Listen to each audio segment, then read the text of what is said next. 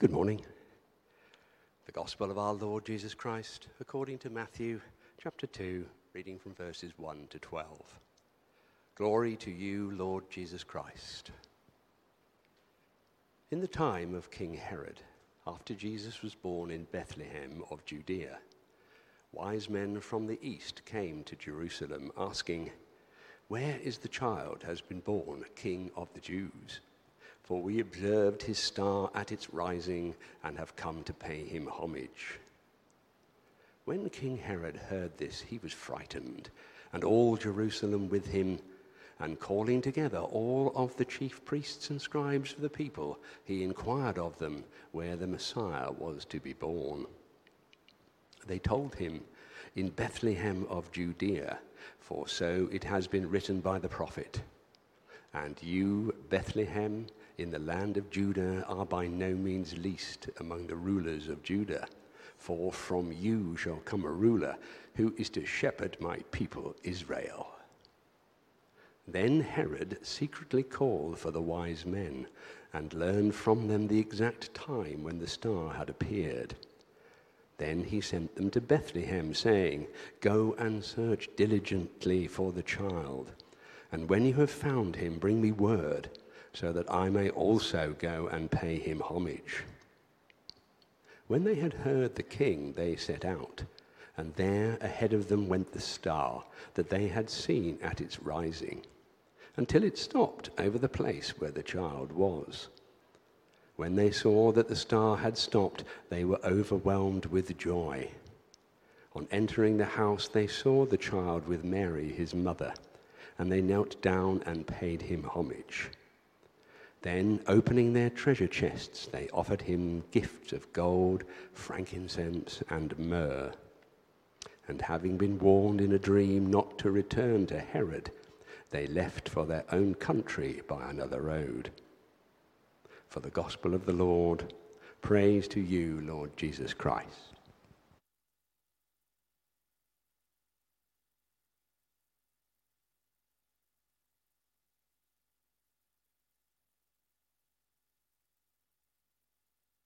Reverend Anne McGuinness is the chaplain at All Saints Anglican School, and it's my pleasure now to welcome her as she is um, our preacher this morning. So, welcome, Anne.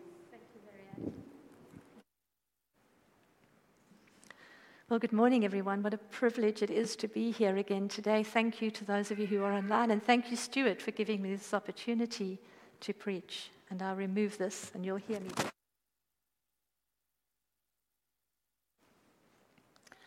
God, speak through me. May my words be your inspired words. And may our hearts be open to hear whatever it is that you are sharing with us this morning. Amen. I've always felt a little perplexed by the story of the wise men. For many years, I have listened to sermons describing them as astronomers, astrologers, Zoroastrians, rulers, kings, sages. And if you are to believe our Year 11 students of last year, wise tradies. I have heard theories extolling the virtues, symbols, and purpose of the gold and frankincense and myrrh. Heck, I've even preached on them. I have listened to opinions about the meaning of the story as epiphany, theophany, manifestation, revelation, and the inclusion of the Gentiles. I have learned that these three travelers legendary developed names of Gaspar, do you know them? Balthasar and Melchior. Did you know that? And then we sang about them in our songs, probably the best known of which is We Three Kings of Orient are. But seldom have I heard or preached a sermon about their wisdom. Why was it that Matthew, twice in that short passage, refer to them as wise. For those of you who know the Bard in As You Like It, William Shakespeare spoke about the wise as the fool doth think he is wise, but the wise man knows himself to be a fool. Going back to ancient philosophers, beloved Socrates said, The only true wisdom is in knowing that you know nothing. And his disciple Aristotle said, Knowing yourself is the beginning of all wisdom. I think it was Socrates who said, An unreflected life is not worth living.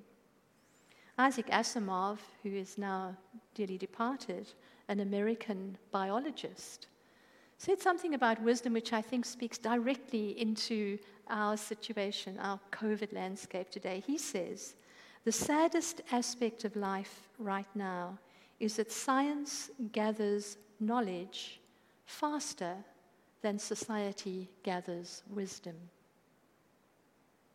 So, what is wisdom? It's an elusive term, much like spirituality. It's hard to define. And yet, wisdom is readily recognized. How many of us have people in our realm, in our, in our world, that we recognize as wise? Who are they? What makes them so wise? The kind of people that you would go to for advice, the kind of people that you would look up to to learn from in terms of their life experience.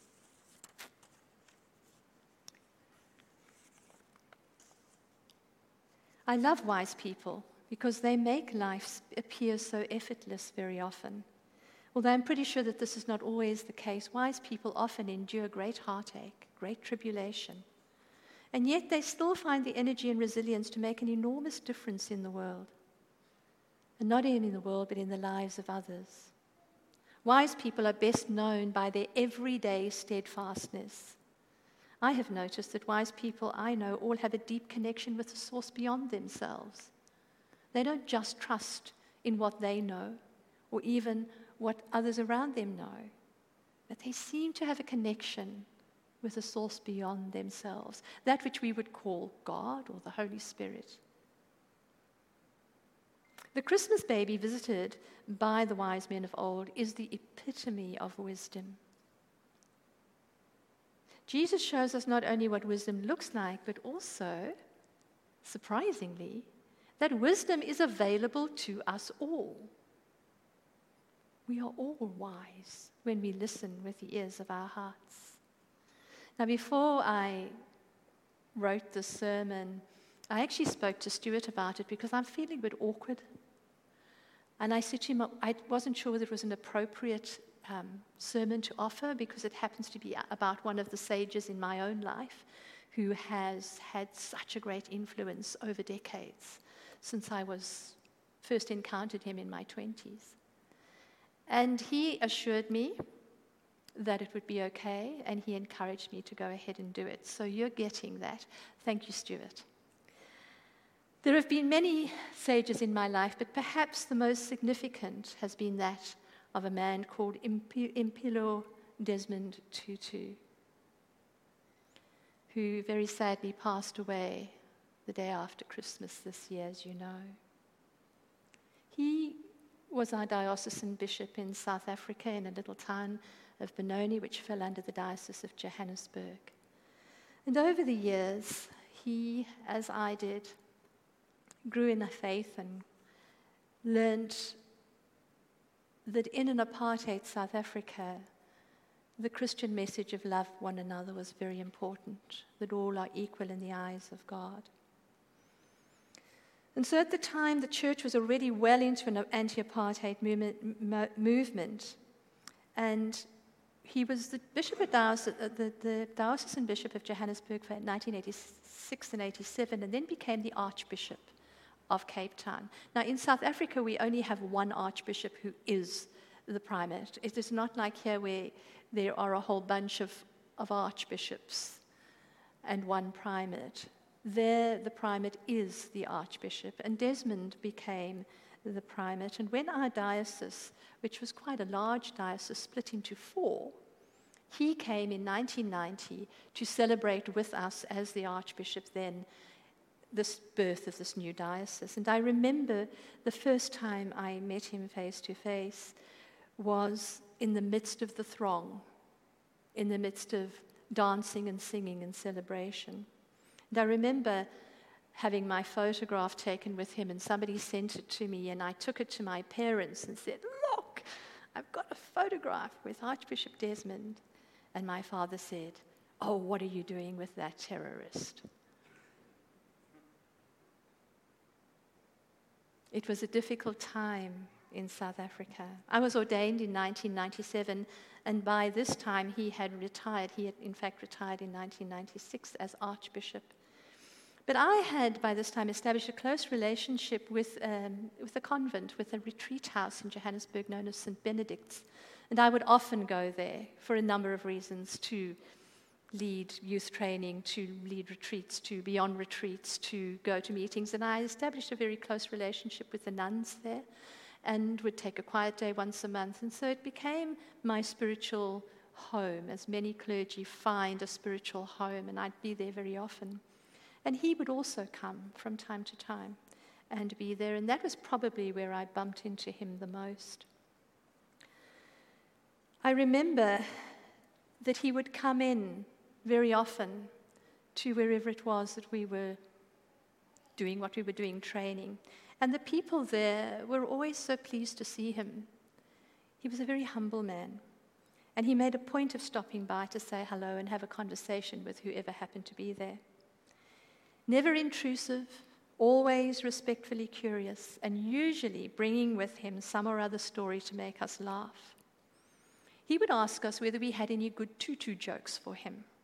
Now, I don't know how many of you come from South Africa, but if you do, you will know that in those days there were tutu jokes everywhere, and they were all disparaging of the arch. And he collected them, and he took great delight in sharing them with us. Thankfully, they have disappeared from the internet, which wasn't much around then. But there was one that remained, and so I thought I might share it with you you have to listen carefully, and it's difficult for you because the spelling makes all the difference. But at 158, 158, two young girls ran out in front of my car, so I slammed on my brakes and honked my horn. On the other side of the road, behind the wheel, was an African activist who had to slam on his brakes to avoid hitting the pair of young girls as well. Listen up. Desmond Tutu tooted tutu at two to two. When we came to Australia and bought our new car, the number plate that we were given was TIW202. Our car is fondly referred to as Desmond. At the retreat house, we encountered the man outside of public life. Not the man we saw on the TV, not the man who was so maligned in the media. But it was here that I learned so much from him from his lifestyle, from the way that he lived while he was in the house. The Arch was a man of deep prayer, and I can remember in the morning I would get up early and go down to the little convent chapel and to go and pray, to do my contemplation and meditation. Every single morning he was there before me, sitting at the back of the chapel, back against the wall, on his foot, on his, on his um, cross legged, as I say, back to the wall, in his shorts, contemplating. And I think, oh, I'll get there earlier than him tomorrow. And I never did. I got up as early as 4:30, and when he was there at 4:30, I thought, "You win, Arch." I learned later that the Arch got up every single morning, right throughout his life, at four o'clock every morning, to spend time with God in silence for an hour every single morning. After breakfast, he would, uh, sorry, after his prayer time, he would obviously go back to his room and then come down to breakfast. And breakfast was in silence. I don't know how many of you have ever been on a silent retreat, but it's an interesting place to be because no one talks. Sometimes there's a bit of music in the background, but you eat your breakfast. You don't have to talk to anyone, and no one talks to you, and no one looks at you, and you don't look at them except to pass the salt if you think someone might need it. And the arch would sit at the breakfast table every morning and pray the newspapers. And you could see what was on the headlines because he'd either be weeping or his shoulders would be smiling. But he would pray the newspapers of the day, read through them. And when breakfast was ended, he would get up and he would collect everybody's plates and take them through to the refectory kitchen every morning. That servanthood ministry marked That servanthood leadership and humility marked his ministry all the way through. When our diocesan bishop, uh, David Beetge, died in 2008, the Arch traveled to Benoni to attend his funeral. David had been well known in the worldwide Anglican communion. People traveled far, even from Australia, to attend. The service was held in a large marquee on the Anglican school grounds because there were just too many people. And it was the first time that three archbishops, Archbishop Emeritus Desmond Tutu, his successor, Archbishop Njongonkulu Ndungane, and his successor, who is the present Archbishop, Thabo Makgoba, and they were all there at this Eucharist. Um, it was a requiem mass.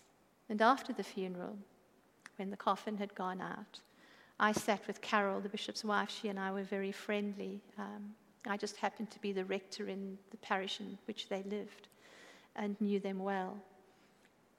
And all the dignitaries were invited out to a marquee some distance away to go and have a wake of some kind, teas and eats and some reminiscing, as one does at the end of a funeral.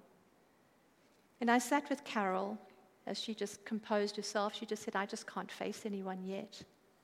And we watched Desmond. He'd stayed back, you see. He'd gone to the altar with all the young altar boys, girls. And he was cleaning the altar with them, chatting quietly, asking curious questions about them. And he did not leave until every aspect of that altar had been cleaned and tidied. It was a portable altar. And then he came across and commiserated a little with Carol, and then went on to where I'm sure everyone was waiting to see him actually. A hallmark of who he was. His courage knew no bounds. Some of the stories he shared with us, imbued with his usual humor, which turned them into self deprecating tales rather than acts of heroism, helped us to realize how much his relationship with God influenced his everyday and gave him courage to do what he did. The Eucharist, as I said, was very important to him, and he celebrated communion every single day. He would take time out before important meetings, especially during the Truth and Reconciliation Commission, just like Jesus did, he would tell us, to seek wisdom and strength for the days and meetings which lay ahead. As a deep man of prayer, I remember one day as we bumped into each other at, at St. Benedict's house, saying to him, and it, he had uh, prostate cancer, he lived with prostate cancer for, cancer for decades. And I remember saying him to him one day, Arch, how's, how's the treatment going? And he said to me, and let me put it this way there are so many people praying for me that I think God dare not not answer their prayers. And then he giggled. He's his characteristic giggle. The arch spoke kindly but sternly when he needed to. The last time I was with him was in 2011 when he led a clergy retreat for our diocesan clergy. And I remember it as a time of humorous discourse on scripture. He loved Moses. He could caricature Moses till the cows came home. It was beautiful. He loved the story of the burning bush. He loved the story of Moses with the Egyptian. He would say, Hey, Wenna, you wanting me to go back there to the Pharaoh when I've just killed someone? Ish, what are you asking of me, God? He would say of Moses. But on this particular retreat, apartheid had been dissembled. And we were trying to resurrect a new country. But it wasn't going the way that he wanted to. And Desmond never aligned himself with political parties so much as with rights and justice of the people. And I remember particularly him offering a stern rebuke to us. He said, Do not align yourself to the arrogancy of social status. It is not in line with humility, reverence, and servant leadership. Don't do it. And he said to us, We have become free from. But what have we become free for? And that was a big question to ask of us. We have become free from racism, etc., etc. But what have we become free for? Who are we standing for now? What should we be doing? And so, may I share in the last few minutes some wisdom from the notes that I took from that retreat. He was almost 80 at the, at the time, and he, he's a short man. And he takes me about here, tiny. And he had his iPad, and he was flicking through his iPad. And he said, The devil is a wily psychologist. It, he keeps us focused on our failures. Nothing is more debilitating. Sometimes we think that God is just waiting to get us, for us to get it wrong. Be gentle with yourselves. Our Lord's great loved ones are not the sinless. Our Lord's great loved ones are not the sinless. But we don't have to stay in that place. And he went on to tell the story of, of the Good Shepherd the lost sheep. And he said, Jesus did not find a fluffy little lamb which had gone astray. He found a decrepit, bedraggled, and smelly sheep which he lovingly placed on his shoulders and took home. Much like Stuart spoke to us, spoke of last week, Desmond always used inclusive language. It was always us, we, our. I don't think he would have liked too many of the Hillsong songs, which are all I, I, I. Every person, he said, is a sacrament of God's presence. For those of you who understand the old definition of a sacrament as being that which is an outward and visible sign of an inward and spiritual grace, he would look at every person and say, You are the outward and visible sign of God's inward and spiritual grace. You are sacred. You are holy. You are loved. He said the rules are important, but people should be attracted to God by the power of love and compassion. This is what Stuart spoke about last week.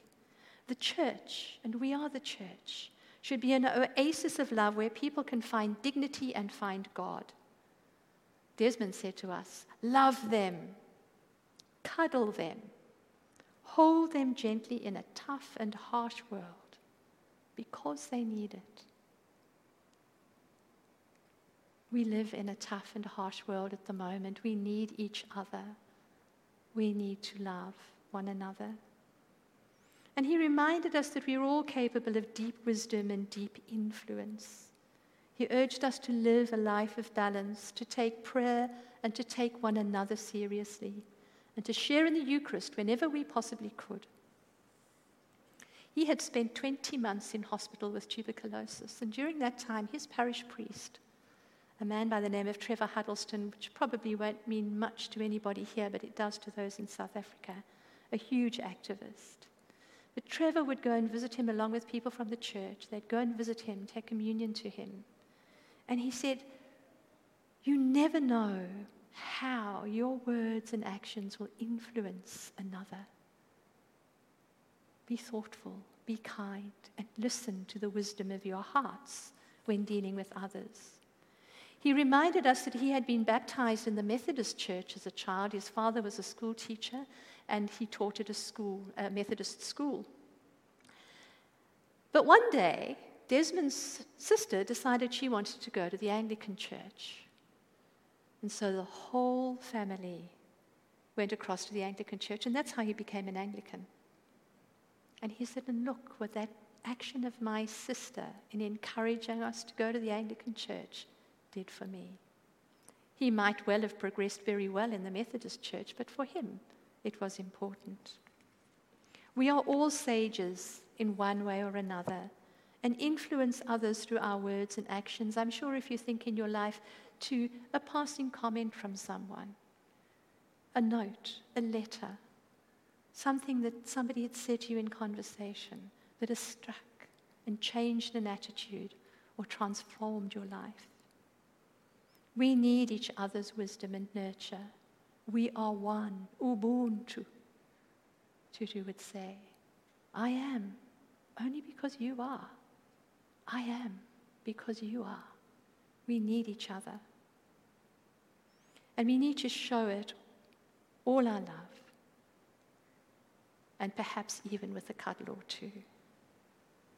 So thank you for listening to that wisdom of a sage who came into my life and brought the treasure and the gifts He was a man who wept easily and laughed easily. I was saying earlier, there were twi- two times when Desmond's shoulders shook once when he was laughing, and once when he was weeping.